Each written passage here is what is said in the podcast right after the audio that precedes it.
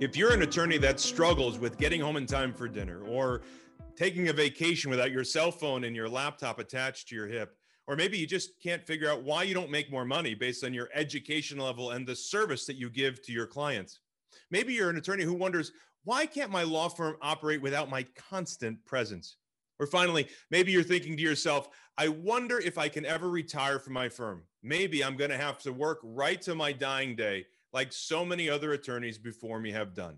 Well, hi, my name is Richard James, and I created EA Nation so that you could learn how to build a law firm that supports your lifestyle as compared to undermining your lifestyle. EA Nation stands for Entrepreneurial Attorney Nation, and we join together, whether they're like minded entrepreneurial attorneys, to unpack the secrets to how to do just that. And I want to help you build your law firm better, one system at a time. So, without further ado, let's get started with this next episode. Uh, welcome to this month's interview with an expert call. I'm Richard James, and today we're going to be talking about the checklist selling. I'm excited about that. As some housekeeping, uh, just uh, towards the end of the year here, we're, at, we're in December. Uh, our office is closed the week between Christmas and New Year. Uh, if there's any team members listening to this, uh, I don't mean to make you feel bad if your office isn't closed between Christmas and New Year. It's just one of those things we decided to do uh, for our team years ago, and it's worked. And it gives them, uh, all of us, including them, a way to refresh and restart. Uh, we have the Partners Club meeting that's coming up around the corner in February. Uh, and that is going to be a fantastic event that's focused around profit.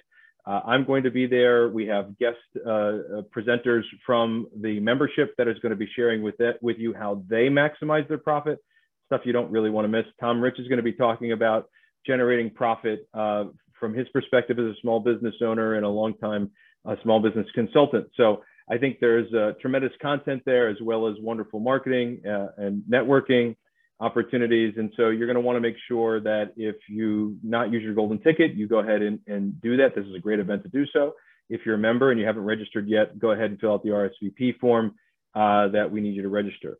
Um, I'm going to go ahead and change my um, uh, Brittany to a co-host so that she can have the uh, superpowers that I need her to have. There you go, Brittany. I'll also change Michael to a co-host so that he can have superpowers as well. All right. So now as we start to get populated, as we're moving towards a few minutes after four, we're going to get started with the live content. So as we as we do the interview with an expert, I try to bring you uh, information from experts that are that we know get results. So oftentimes the experts that I interview are sponsors that we have in our Partners Club program. And the only way they can be sponsors, they can't write a check. Um, they have to actually get results. And so um, when when you start uh, thinking about getting results, like how do you define it? Well, it's it's usually defined in helping our clients succeed in the goals that they hired them to help them with. Um, for me, in this particular guest situation, it goes back a little farther, right? So as a as a small business consultant for the last you know decade or more, um, I have worked with small businesses one on one, and oftentimes I find uh, they would ask me questions about how to do things, and then when I uh, when I would tell them, you know, here's what you should do X, Y, and Z. Uh, when I saw them next, I would find that they either didn't implement or they only implemented part of it. And as my son was growing up wanting to be in business, he would ask me questions and I would give him advice and, and, tell him what to do, and then he would go ahead and he would implement it.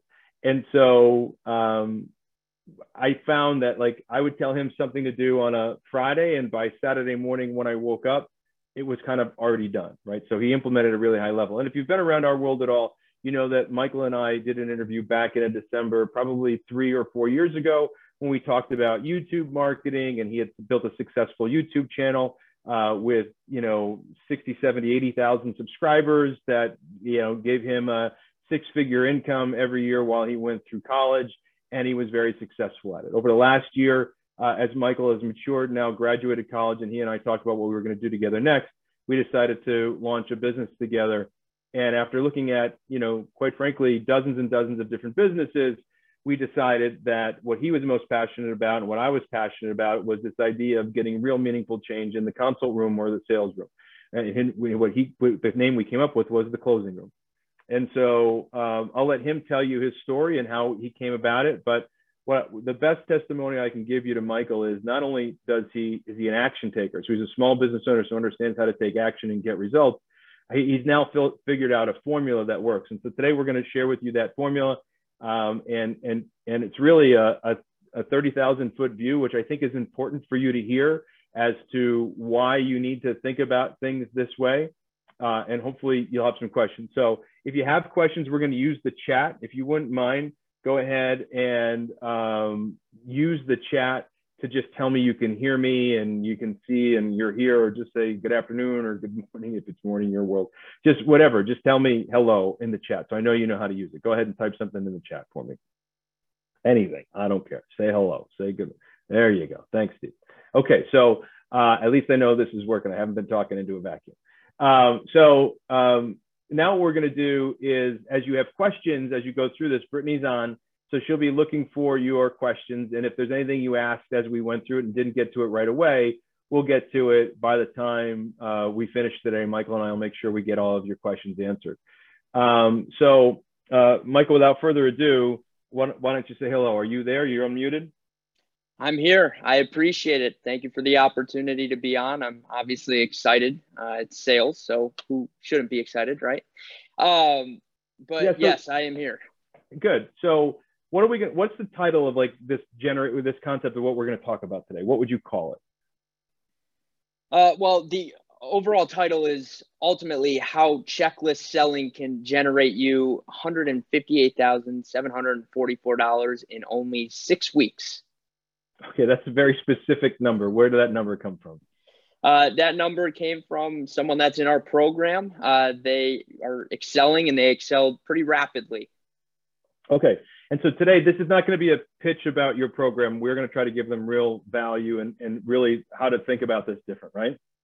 Yeah, absolutely. This is uh, pure value, some big ticket items that they could take and immediately implement. So we know everybody on the call because of who we, we work with around here is going to be small business owners who happen to choose law as the business they offer. So attorneys who own small law firms. But who else is this kind of information for? What, what is this really designed to help? Who's this designed to help?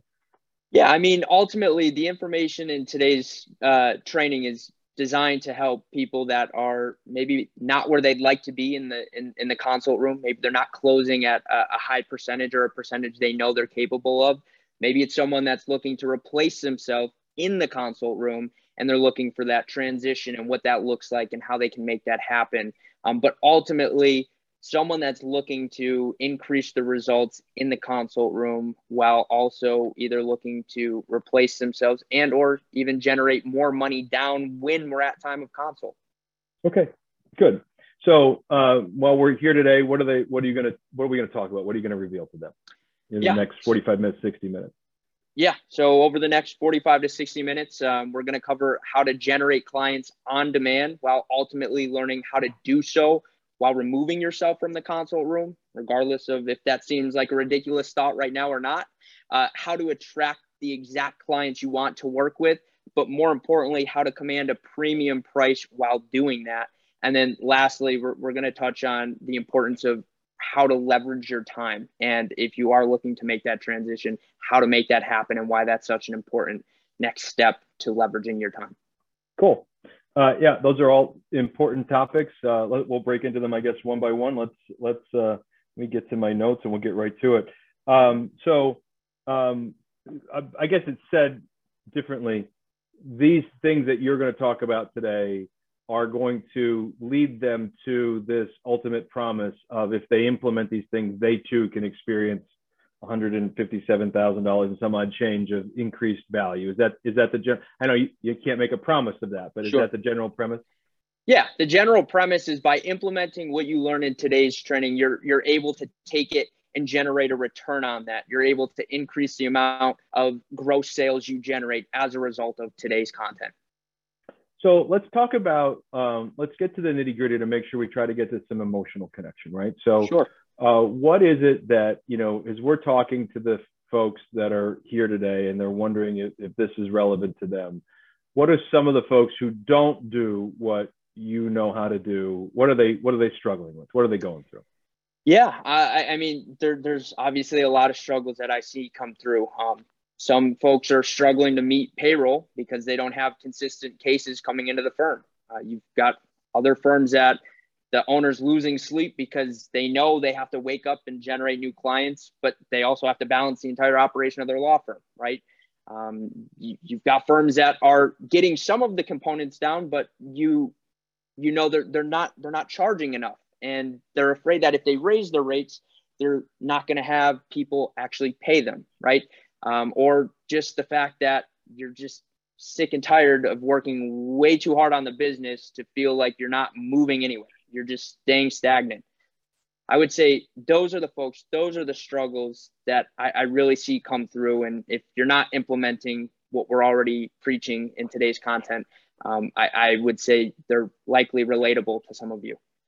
So um, it's fair to say though, those are like those are the symptoms, right? That's yes. not that's not the real problem. What's the real problem? Yeah, so the real problem at hand is that these same people they, they haven't made the shifts. They haven't yet made the shifts that they need to make to get out of that situation. Uh, so how are there how many shifts are there? There's five shifts that you need to make to be able to remove yourself from that situation and get to the other side of that. Okay. Um, I want to know what the shifts are, but uh, what what uh, so let's say they make these these shifts we're going to talk about. Yeah. Um, what what happens then? Yeah, the other side. What does the other side look like? Um, well, for starters, uh, you'll have complete control to generate the exact clients you want uh, to work with on demand. Right, being able to generate clients on demand. Uh, you'll be able to command premium prices for the services uh, that you uh, provide, you're going to realize that your law firm can change, which is beautiful news. And you'll finally generate the income you've wanted to generate, but more importantly, while regaining your time and your freedom. And I'd say the most important part to a lot of us is you'll be able to do all of this while tapping back into the excitement you first had when starting your law firm. Hmm. Well, that sounds pretty sexy. Okay. Um, so uh, why? Let's talk about you. So I gave you a, a resounding uh, endorsement as my son, sure. um, but but I, you know, the pain in the rear end dad that I am. Um, just like when we were late for practice at baseball, I made you do push-ups, and I did them with you. Um, mm-hmm. I I said if you're going to do this, you got to prove yourself, right? So why don't you tell everybody, just in case they don't know, sure. um, why why should they listen to you?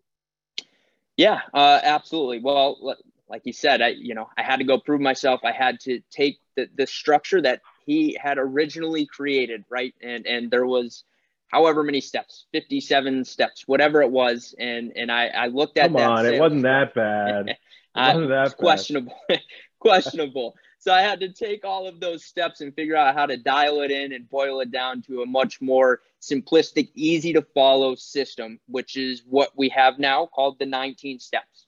So I boiled down those 19 steps and we found a alpha firm. Would you like me to use names or no names?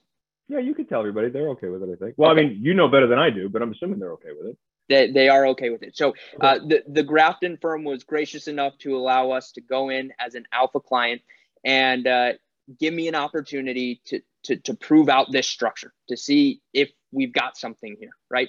So I, I went into the Grafton firm and uh, I, I, watched Will run consultations for uh, for whatever a week to to see kind of how he did things, and he was very set in the way he did things and and and that was fine. And i said okay well now now give me 90 days and let's try these 19 steps. Let me run this structure on every consultation every single time okay? And so when we went in uh, the, the graftons were closing around 55 to, to 60 percent. That was about the close rate the higher rate. Uh, and then at the end of those 90 days we were consistently closing at 83 percent which was very exciting uh, but I quickly realized that I'm not going to be the one in each firm running consultations, right? So I had to then say, okay, can I take what I just did here with the Graftons and can I show other firms how to do that too? And so we brought some beta clients in and I created the initial founding blocks of this program and, and started teaching the 19 steps and teaching how to implement it. And they had fantastic results. And fast forward over the past six to eight months now, we've now had um, a variety of clients um, doing just north of about $2 million in additional gross sales since the program started as a result of everyone increasing their hire rate. Fabulous. Okay. Got it. So you've got the chops. You figured out how to do it yourself. You you you train somebody. Then you train somebody else how to do it, uh, and and now you've you've brought on a swath of clients and you've been doing it math. So okay, fine. We can we believe you.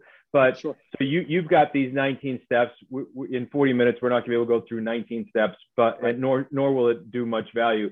I think right. one of the interesting things that you said to me was hey dad um, while while obviously we have 19 steps that we have to follow um, there there were five shifts and this is kind of how this came about there were five shifts that took place how did you discover these five shifts when you were going like what, what how did that come about because you started with like 19 steps and now here you are you identified like five things that that your clients weren't doing that you realized needed to be done and and so how did you figure that out Sure. So I think it's a conversation of more the macro and the micro. So the the micro is the 19 steps. That's the the practical everyday implementation of being able to increase your hire rate.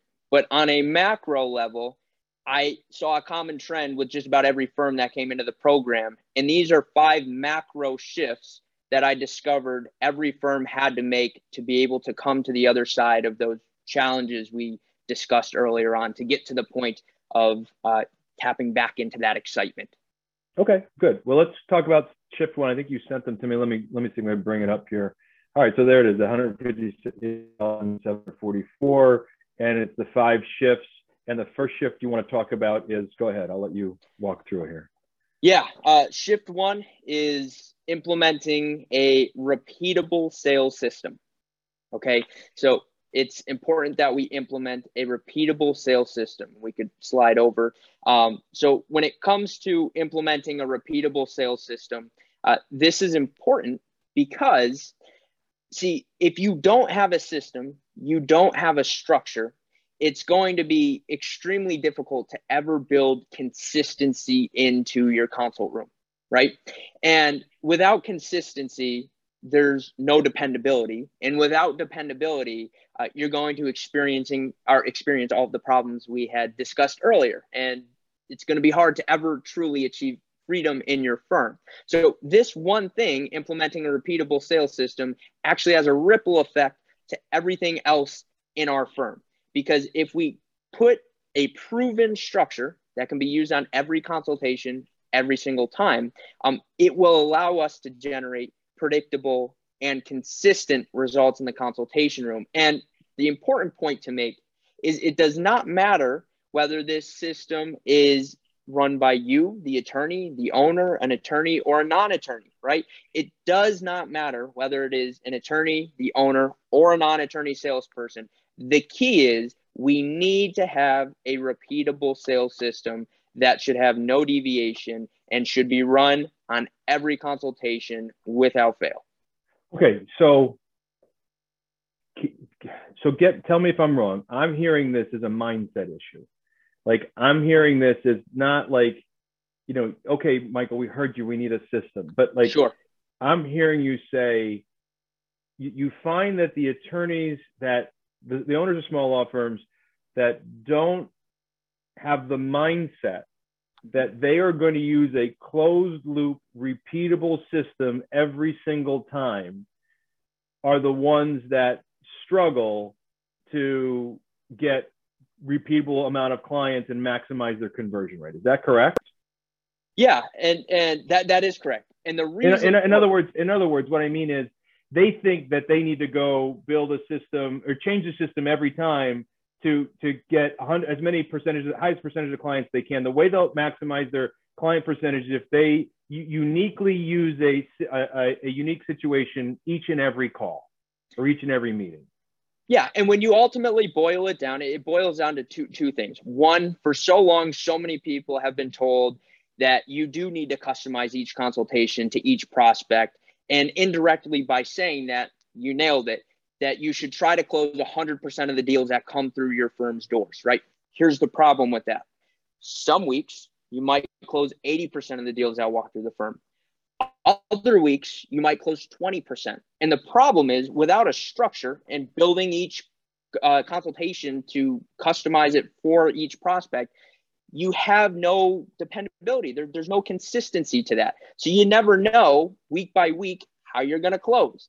And the other problem is many attorneys that are listening to this, I completely understand why they get bored with the idea of having a closed loop system, right? There, it, it, there's no fun, there's no variety, there's no customization of catering to each prospect. And so it gets boring to them. And to be fair, it is boring and it's supposed to be boring because it's supposed to consistently close in a range of varies per practice area, but 65 to 75%. We're not trying to go for 100% of the cases that walk through the door. We're trying to close a considerable percentage at a consistent rate.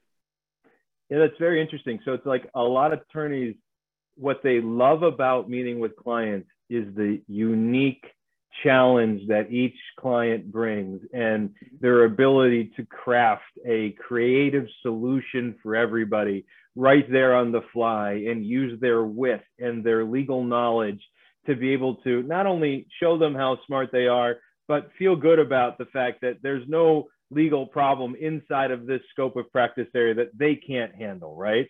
Um, and, sure. and, listen, I get that. I mean, I, mm-hmm. I get that. Like I, I I'm the guy that stands on stage without a net, right? And is going, okay, throw your challenges at me, and and I'm going to come up with this creative solution each and every time. So I understand the thrill of that, sure. right? And mm-hmm. and and in in in the product delivery, which my events would be product or service delivery, that's okay. But what you're saying is, in the sales room or the closing room or the console room, whatever we're going to call it, in, in that process, there is no room for creativity. That is correct. We need a formula, we need a structure, a structure that closes consistent numbers. Okay. All right. Uh, do you have anybody that that you th- thought the one way and now thinks a different way? You got a story about that? Uh, sure. And so I, I we had a firm that joined the program. I'll use names. All the names I'm using are names that I have already been approved to use. Uh, so, attorney Michael Doyle, uh, he originally came into the, to the program. He really didn't have a structure, right? He didn't have a structure. He didn't even necessarily want to use a structure. Uh, when we had our original conversation, he was then open to the idea of using a structure, but wanted to try to implement it on his own. He wanted to try to build his own structure, his own system. And I said, go for it. You know, that was one of your options. Do it yourself. And he wanted to try to do it himself. And I followed up with him a few months later. Uh, and I said, how's it coming along? You know, have you seen progress? How's your new system? Uh, and what he told me is he didn't have a system because it was boring. and so once he told me that, I said, okay. And I said, how about your, your percentage? Have you increased the hire rate? No, in fact, I think it lowered. All right. So are we open to giving this a go?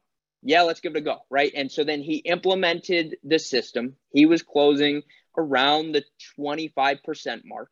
And uh, after implementing the structure, uh, within about four to six weeks, he was consistently closing at about 70% and he's been in the program, and I don't think that number has changed since. Is it safe to say Michael's probably still bored saying the same thing over and over again? Yeah, I'd say it's safe to say, but uh, he has turned into an advocate for a structure now. Okay, good, good. All right, let's let's keep going. Let's see if we can get to the next uh, shift here. Sure. Um, so the next shift is command premium pricing. Now this this is a sensitive topic Mm-hmm. because uh, this is one of those areas, depending on practice area, they feel like um, the bar association, the trustee, yep. the judge, mm-hmm. somebody mm-hmm. uh, controls what they can charge, and in some cases, they literally control what they can yes. charge. Um, and, and in others, they they really fear that you know whether it was law school or just good old fashioned fair play, they feel like well if every other attorney in town is charging on average of $1,200, I should kind of charge $1,200 too, because that must be what the going rate is. what are, what are you finding inside of this? What, why is this shift so important? Yeah. Um, so this shift is vital. I, I would say uh, a couple of things. Obviously, yes, in some capacities you are restrained on on what you could charge, but I would say I like to err on the side of uh, I'd rather beg for forgiveness than ask for permission, right? Mm-hmm. And secondly, I think in some cases, to be blunt and transparent, that is occasionally an excuse for not wanting to raise your rates because one of two reasons here. Either one, you believe your expertise is not worth the rate that you would like to charge, or two, you think it is worth that rate, but you believe if you end up charging more, that you're not going to have anyone to pay for it, right? So let's address problem one there. And okay. let's go ahead and shift over. Um, so it's important to kind of reframe our mindset on commanding premium pricing, right? Because we're not selling our time per se, right? We're selling the value. It's not our time. It's not even our knowledge. It's the value of the result you delivered. Someone came into your firm with a problem that they are experiencing in some capacity and they need it solved. You are the solution to making sure their problem gets solved. And that's ultimately what your clients want. A lot of times they want clear communication, but they're not entirely concerned with what happens from A to B, as long as B means that their problem is solved and they no longer have to experience that pain.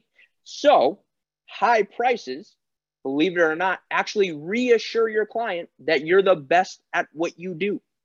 And so this is why it's important to reframe our mindset, our mindset on the thought of commanding and charging a premium price for what you do.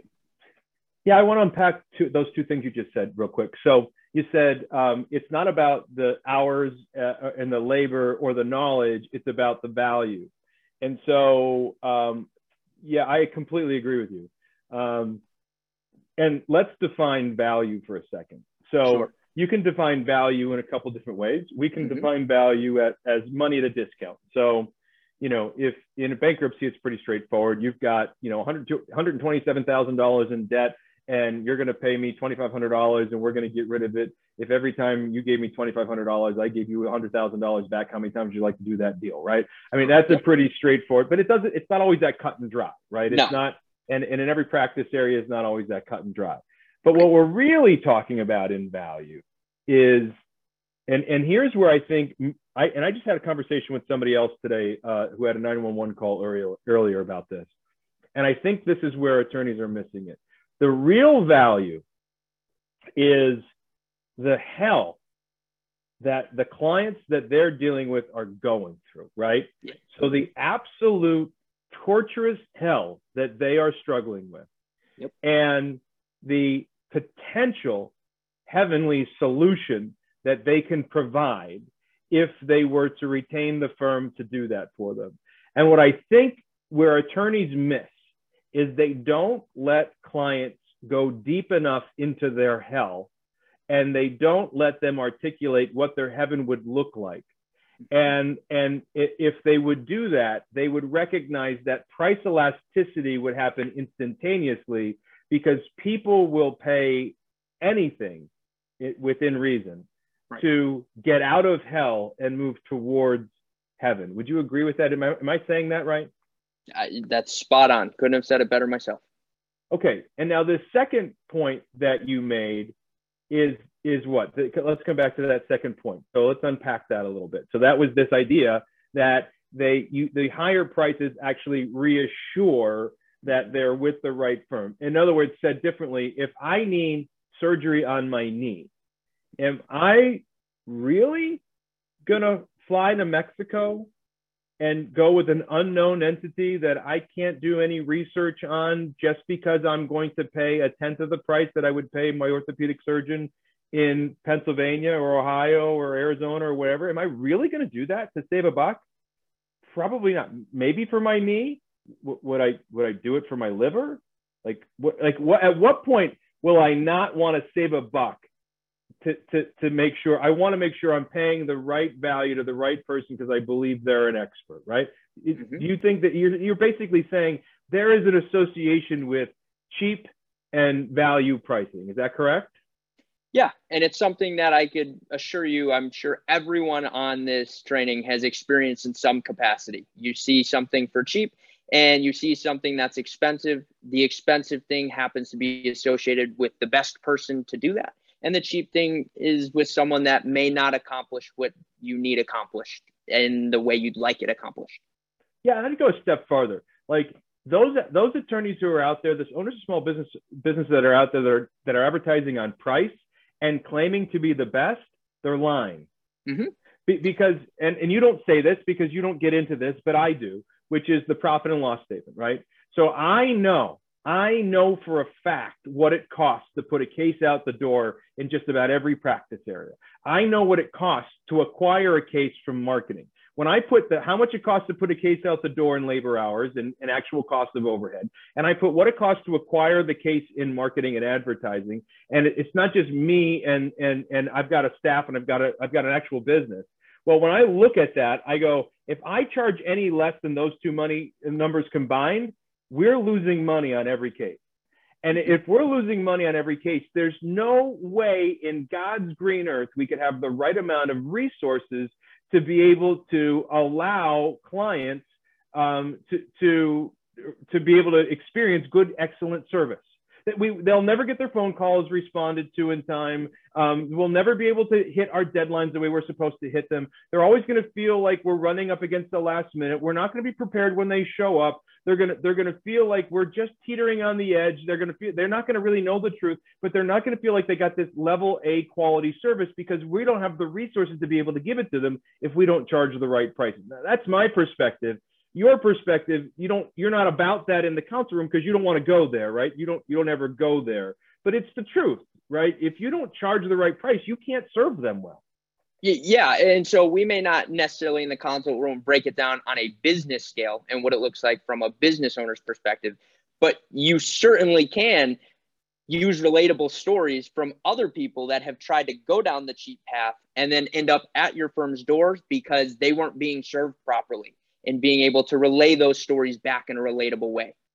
Yeah, so the other thing the other thing I want to address with that is is no, we can't on, we're, we're not going to be able to um, tell them exactly what's going on uh, inside of the business. But here's the truth: if if you don't charge the right price and you can't have the resources in place to serve the clients well, and they actually take the all the other things that you tell them to do, like the 19 steps or checklist selling or anything else, and they do it and they're successful, but they but they don't charge the right price, they're just going to speed up the pace at which everybody finds out they're not very good at what they do.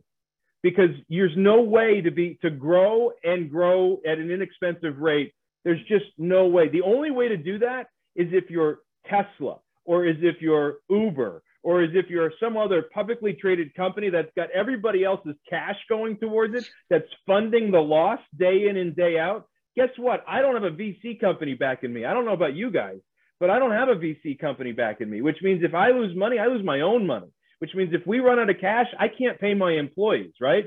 If you if the only way this modern day image of charging cheap and growing rapidly works is in a VC funded world where they're just looking for the exit on the stock market to be able to get their value out that way. That's the only way it works. And it's I think it's the most destructive thing to happen to small business because they've convinced small business they're supposed to do the same thing too. That's not the case we need to charge the right price. And for all the reasons you and I have laid out here, I get it. It sounds like I'm really passionate about this because I am, because there's so many scumbags, forgive me, out there preaching that the way lawyers should grow their firm is to charge the least price.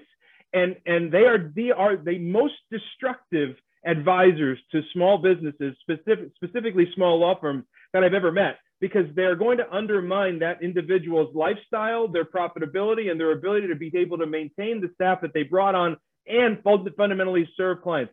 I can tell you that I watched the number one filer in the firm that we were competing against in Phoenix charge the least price, and they were the number one filer because they charged the least price.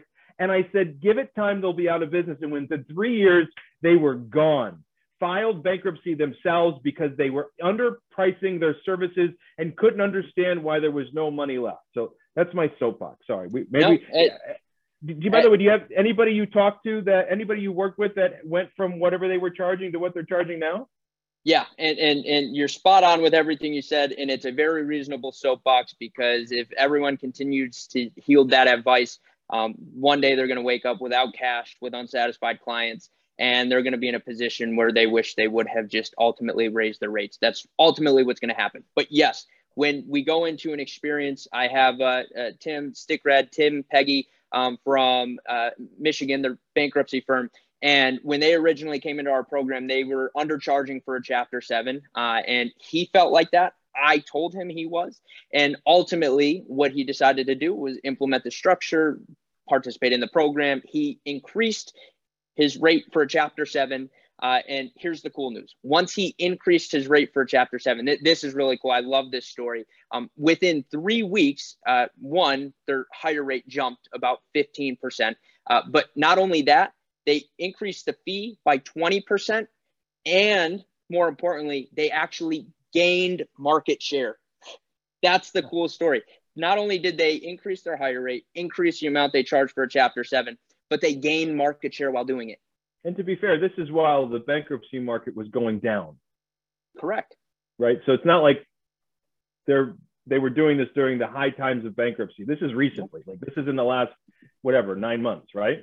Yeah, yeah. This is in the last six months. Six months. Okay, cool. Yeah. All right. Let, let's, let's keep going. Let's get to the let's sure. get to the third shift here. So let's yeah. uh, shift, shift three. three here. Let's see what do we got. So we've got checklist selling, right? Checklist selling. So yep, the secret weapon. what you you call this your secret weapon. Okay, so talk me through it. What what, what is it you got going on? Because of what what's so powerful about this checklist selling? It sounds sexy, but why is it so powerful?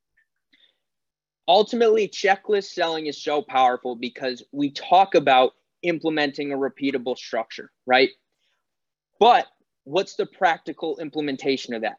The practical implementation of that is checklist selling having a structure and that structure being the checklist. In our case, it's the 19 steps, right? But by implementing checklist selling, which ultimately implements a repeatable structure, that's what will allow you to generate clients on demand, charge premium prices, and gain market share while doing it, right? And it can be done. And I know I make note of this regardless of if it is you or not you in the consult room, meaning either another attorney, a paralegal, or non attorney salesperson, right? Checklist selling is what allows us to actually have the practical implementation of a repeatable sales structure in the consult room. Okay, so we'll talk about the structure around this. Yeah, so a few things. When when you look at checklist selling as a whole, it's it's got to accomplish a few things. You've got to build a connection with the prospect. Uh, you've got to provide value while doing it, and you've got to invite them to take the next steps with your firm, taking action, right? And so when you're looking at the basic building blocks of a structure, again, ours is the 19 steps, but when you are looking at building a structure, um, you've got to make sure you're setting expectations for how the consultation is going to run. So that way, no one's in the dark. Uh, you've got to demonstrate and learn about the prospect and their story. Actually, give them an outlet. They've got a problem that likely they haven't been able to share with anyone, and they want an outlet to share that. And you need to be that sounding board this is where that heaven and hell come into play, right? This exactly. is where that they're talking about the heaven and their their hell and what their heaven they what they wish their heaven looked like, correct? Exactly. They're talking about bingo. They're talking about what they're going through right now, and we have to find a way to learn what their heaven looks like, right? Then you have to give them some paths, right? You've got to give them options for moving forward. You, you need to give them some action items and, and how your firm operates, what you've done, and how you can serve them and then you've got to provide them peace of mind giving them a demonstration um, that they are going to be able to go into your firm. They're going to be satisfied with the service you're you're providing them. And lastly and the most important part of this structure is you have to have to have to invite them to take the next step with your firm. None of this is good if you don't actually give them an invitation to take the next step with your firm. Yeah so let's talk about this a little bit right? So um, so this idea of checklist selling. So what I what what drives me crazy about um, all the other sales trainers out there in the world is either they they try to convince you that you need to customize every single sales call for each case and be uniquely qualified for every situation. You and I both know that's a fail. Uh, or they they say to you they have some acronym or structure that they think you should use, but they're meaningless. Like like even if we go like so, let, let me use yours as a, as a point, as a case in point. So go back to this. Look, you said set expectations, learn about the prospect and their story, heaven and hell, discuss their options and how the firm works, um, so they get to choose. Provide peace of mind, letting them know what's going to happen, and invite them to make, take the next step. Right. And so this sounds like almost like a checklist. But you and I both know from doing this, the problem is there are so many little nuances inside of here that that yeah, you could get maybe you could get away with building a structure like this and, and have yeah. it work a little bit. Mm-hmm. But the, the magic, the magic of using checklist selling where you break it down by point by point by point is that you actually get to go and go, no, no, okay, inside of this, there are four little steps. I need you to do this step and this step and this step and this step. And so rather than leaving it up to the talents of the individual, you literally write and build a script and a structure that follows these steps so that when somebody is on the phone and then you review that call, you can literally score it and go check, check, check, check. And that means that they that means they got it done. And if they get it done, they're more likely to close the deal, right? That's exactly right. Okay, so this, so for me, you know, I, I know we're not going into the 19 steps in depth here, but those five things that we just gave them is essential. They can start there. So if they don't have the 19 steps, by the way, if you're a Partners Club member, the 19 steps are on the dashboard. You can grab them. They're already outlined for you. If you're not a Partners Club member, Michael will probably teach you how to reach out to him later and you can learn more about the 19 steps. But regardless, what you need to be committed to is is this idea that we're going to go into checklist selling. So tell me uh, a story about somebody who didn't use checklist selling before and now uses it now and what the result difference is. Yeah, so I'll, I'll, I'll use an example of uh, exactly what the, the title of this webinar was, which is uh, Attorney James Jones out, out of uh, Tacoma, Washington, an estate planning attorney. See, when, when I originally met James, um, he did not have a repeatable structure. He was customizing each consultation, and he certainly had no checklist to follow when going through the consultation. Um, when we had had a conversation, he, was open and receptive to the idea of okay, maybe checklist selling is worth a try. Maybe there's something to this, right? He wanted to be able to consistently retain more clients and do it, like I said, at a consistent rate. Um, so when he decided to take that leap into the program to be able to build out checklist selling, to have that repeatable structure, uh, he was originally, like the Graftons, at about a 55% close rate. Um, and then after six weeks, literally six weeks, uh, he was consistently closing at 84%, 80 4% and closing uh, an additional $158,744 in gross sales in only six weeks. That number has only continued to climb. Uh, more impressively, just to break it down into an annual stat, uh, that's $1.352 million in additional gross sales as a result of him implementing checklist selling and having a repeatable structure in place. Okay, so James is a happy guy. Um, yeah. So, okay. So, what what I, what I find really interesting there is so estate planning. So, mm-hmm. what I know about estate planning attorneys, not be, not only because I've worked with them for so many years, but I also you know have my own. They're they they they love to be precise, right? Because what they do, the, their language in their contracts really matters, right? It makes it may, can make a huge difference in the settlement of an estate or in the event of some sort of litigation later on. And so they they they have they realize what they do has to be done correctly. And so they're very they pay close attention to each individual situation, which means they're susceptible to in the consult room wanting to customize, right? Yep. Which is makes complete sense that James would have wanted to customize in the consult room Absolutely. because that's what That's what he wants to do in his practice area, right? Um, and so, but yet, for whatever reason, he saw this as an opportunity and he was able to put aside his normal tendencies and follow the structure and the script to the word, to the letter. And now he's realized realizing this increase. So, uh, congratulations to James and congratulations to you for, for helping him understand that. Okay, so so let's recap where we are right now. So we've sure. we've covered um, so far uh, th- this idea that they've got to get their mindset right. What did you call that? Uh, just implementing a repeatable structure, a repeatable okay, so sales system. The, the mindset around I- implementing the repeatable structure or repeatable system. The the second one was getting the price right, right? What did you yep. call that? Command premium pricing.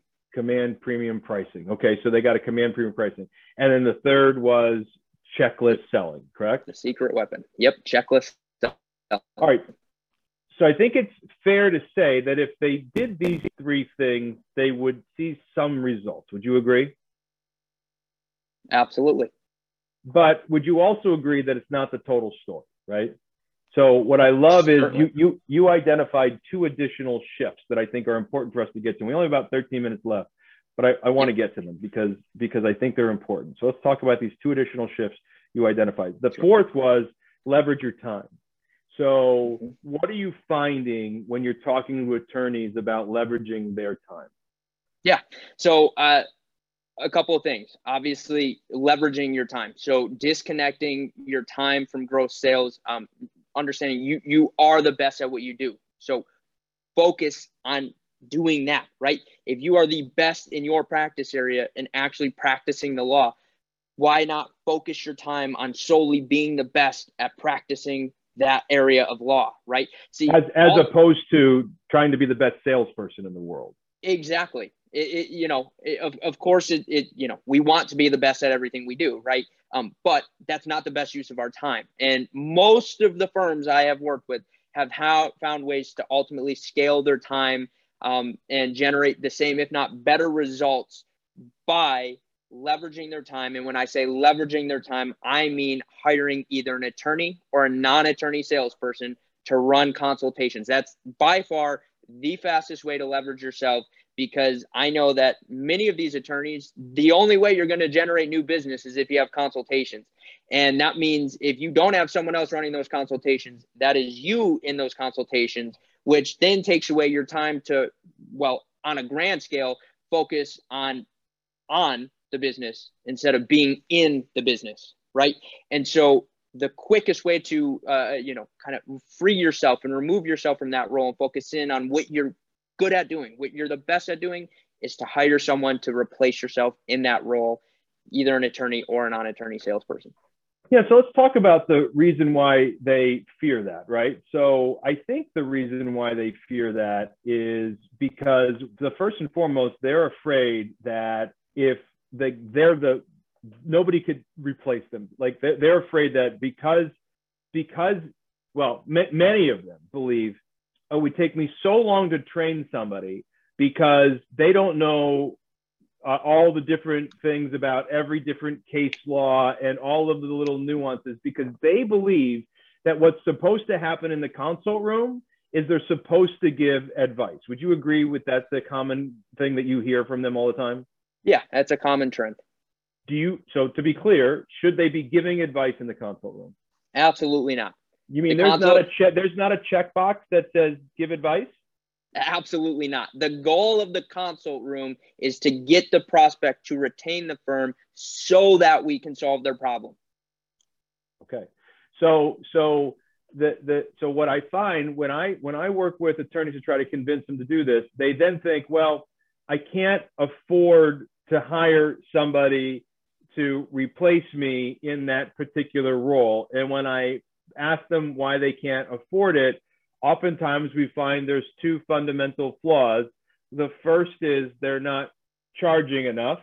And mm-hmm. so they don't have the profitability to be able to afford somebody. And the second is because they don't have a system structured checklist and they don't have all the things we've talked about so far, they're not converting at the highest possible rate. So we're not retaining as many clients as we should, and we're not retaining them at the highest possible level. If and, pardon me, at the highest possible price.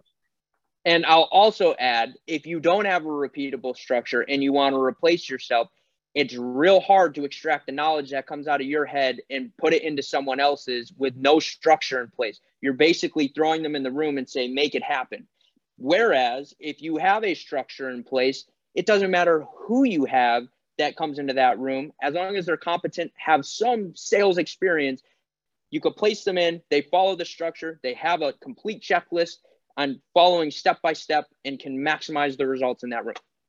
So, so okay, um, you know, at this point, some of the people listening or watching live, whatever, might be thinking to themselves, man, this just sounds like a bunch of work or whatever. I, wouldn't it be just easier if I go like um, generate more leads so that I can just get more clients or, or maybe what Rich teaches and just set more appointments uh, so that we get more people to meet with? Like, why is it so important to pay attention to this you know the the the consultation? Why is that like the most important thing to pay attention to in your opinion? Because because you're passionate about this.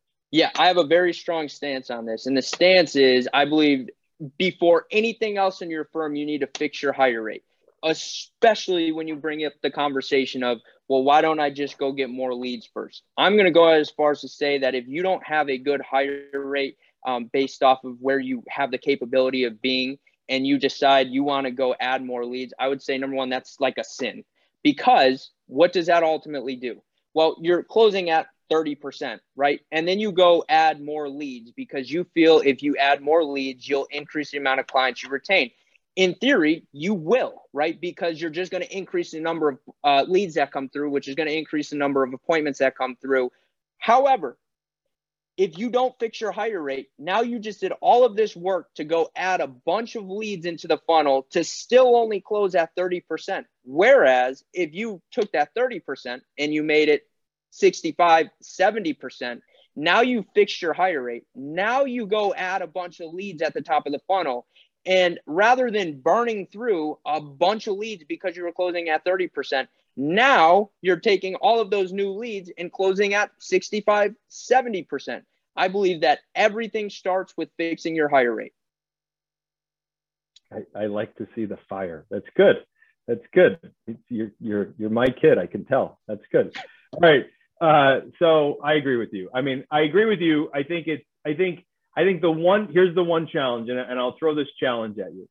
Mm-hmm. Oftentimes, so oftentimes attorneys when we're talking about fixing the hire rate, they don't really want to replace themselves. So that they, they either like meeting with clients, and so that's what they want at prospects, and that's what they want to do, um, or or or and and or uh, they they actually believe their hire rate is better than it actually is, right? So they they have a false impression of what their hire rate actually is. Mm-hmm. Um, and and to fix the hire rate, we're telling them, you know, in a, in a difficult way that we're telling a really intelligent human being that's worked their tail off to always be the smartest guy or gal in the room that in this particular instance they're wrong and we need to fix them.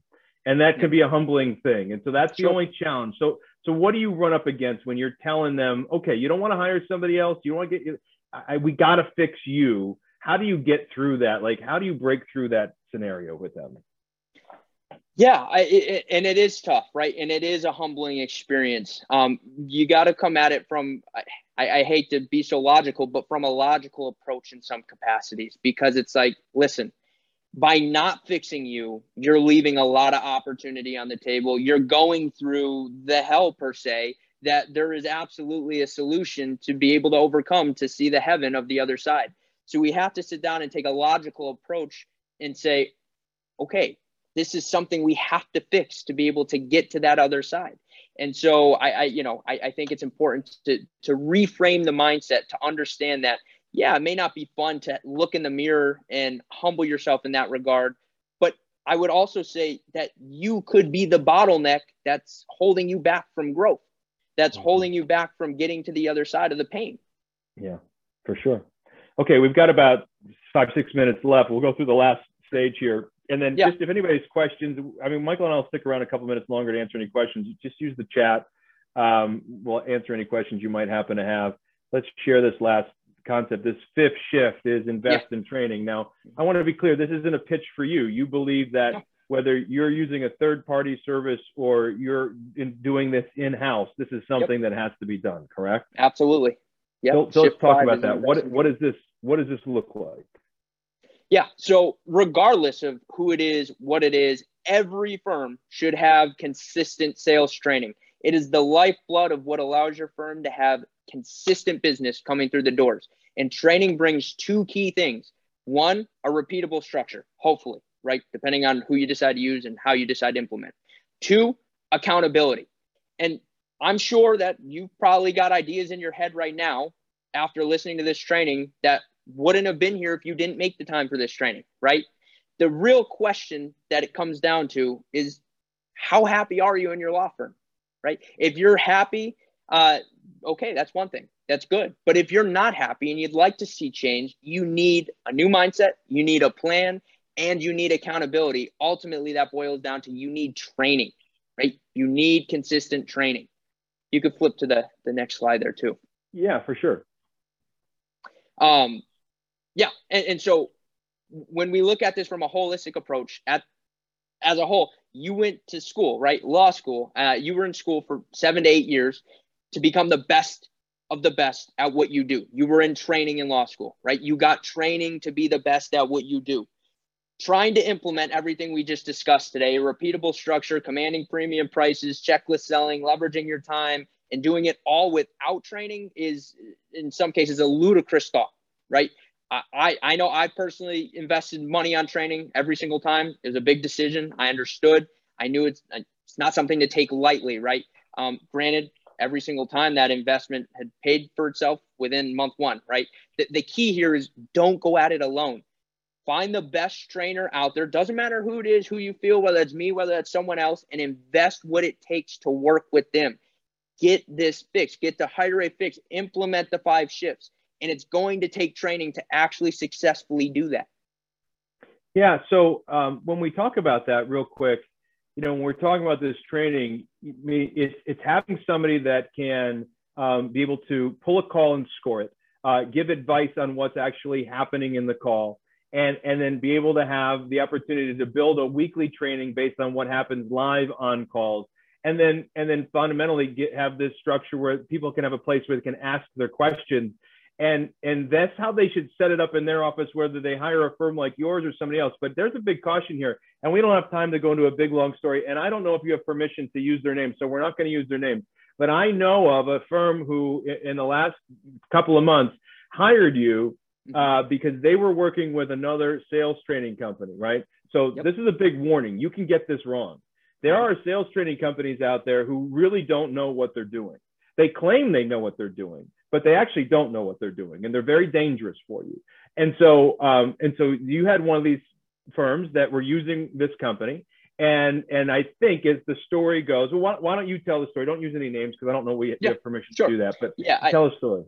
Yeah, absolutely. Uh, they were using a different sales trainer. They thought that things were going pretty well, um, but evidently not well enough to the point where they were completely satisfied, right? So they decided to take the leap, jump into the program, and give it a shot. They started the program at 40% and they were utilizing all of the techniques that that additional sales trainer was giving them. And they were following him to what they said, right? But they were only closing at 40%. They jumped in the program within 30 days, they jumped up to 69.09%. It makes a difference when you have the right sales training. Yeah, and it, and, and again, the, the person they were listening to before believed in customizing a unique situation for every single time, as opposed to developing a closed loop system that uses checkbox selling, right?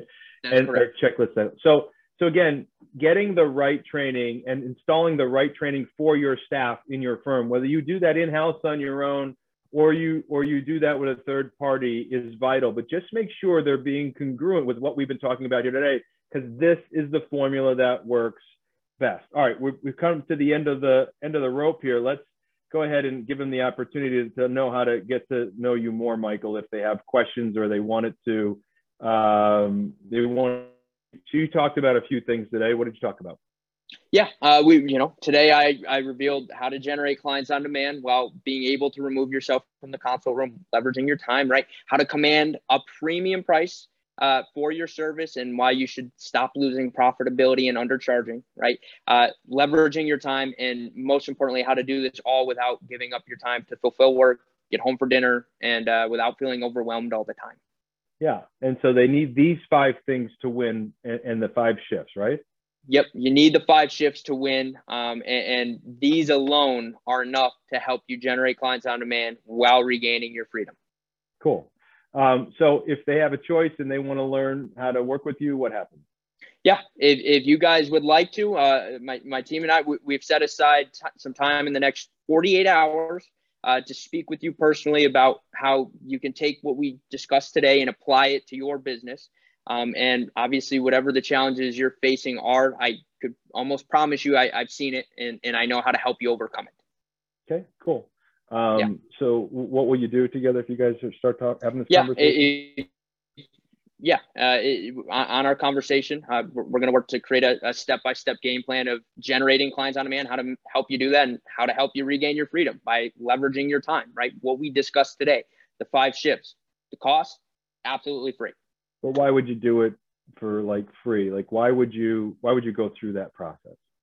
Yeah, uh, well, good question. Uh, one, as you can tell by the passion, I love doing this, right? I love being able to help uh, law firm owners get out of their current position, wherever it may be, and achieve freedom in their firms. Plus, I understand that we went over a lot of detail today in these five shifts, and you might want our help to transform your sales process. And if so, we're going to need to have a discussion on how we can create a game plan to do it and if it's a good fit for both of us. Uh, and if not, no worries, no hard feelings. Good. Okay, so where, where do you want them to go if they're interested? Is it the yeah, URL? yeah if you are interested in in chatting through this uh, like i said we've got time and spaces reserved within the next 48 hours you can go to theclosingroom.com backslash discovery uh, we did cap spaces so they are limited so i do encourage you to go snag a, a, a spot if you have an opportunity to do so um, but that is theclosingroom.com backslash discovery cool i think brittany put it in the chat for you so it doesn't Thank look like we have any questions. Um, Preston, sounds like you said good points all the way around. Thanks, Preston. Appreciate Thank that. You, Preston. Um, Michael, you know, from me to you as your dad, I'm super proud of you. Um, you you're 23 years old and and stood in front of a bunch of schooled, learned attorneys, and you you uh, educated them on what works. And and watching you perform and and helping attorneys really make a difference in their practice and their lives has, has warms my heart. So appreciate you giving it your all and being passionate about it and really deep diving into this. I appreciate you giving your time today uh, and mm-hmm. sharing a different view, this, this five shifts perspective, rather than just diving into the 19 steps and actually letting them see that from a 30,000 foot view. Um, so thank you for being with us today. Thank you for the opportunity to uh, come on and, and be able to share the five shifts. You're welcome. All right, so everybody, uh, I hope that you enjoyed this time together. Um, I know I always do. I love talking about sales. Obviously, I love being with my son and talking about this subject. Um, whether you've just experienced Hanukkah or you're about to go into Christmas uh, and or the New Year, we wish you a happy holiday season. Um, I will and my firm will be off the last week in December through January, but we'll be back strong in the beginning of the year, ready to race into 2022. And I hope you enjoyed this session helping you build your practice better one sales system at a time. Thanks so much, everybody. Make it a great day. I hope you enjoy today's episode. I hope you learn something about a system that you could put into your law firm so you can build that law firm that supports your lifestyle rather than undermine your lifestyle. I hope that you feel like you're part of our community we call Entrepreneurial Attorney Nation. If you'd like to learn more about what we do around here, the best way to get started is to go ahead and go to our website, therichardjames.com. That's therichardjames.com and request a free copy of one of our books so that you can take the next step in learning how we can help you build your practice better, one system at a time.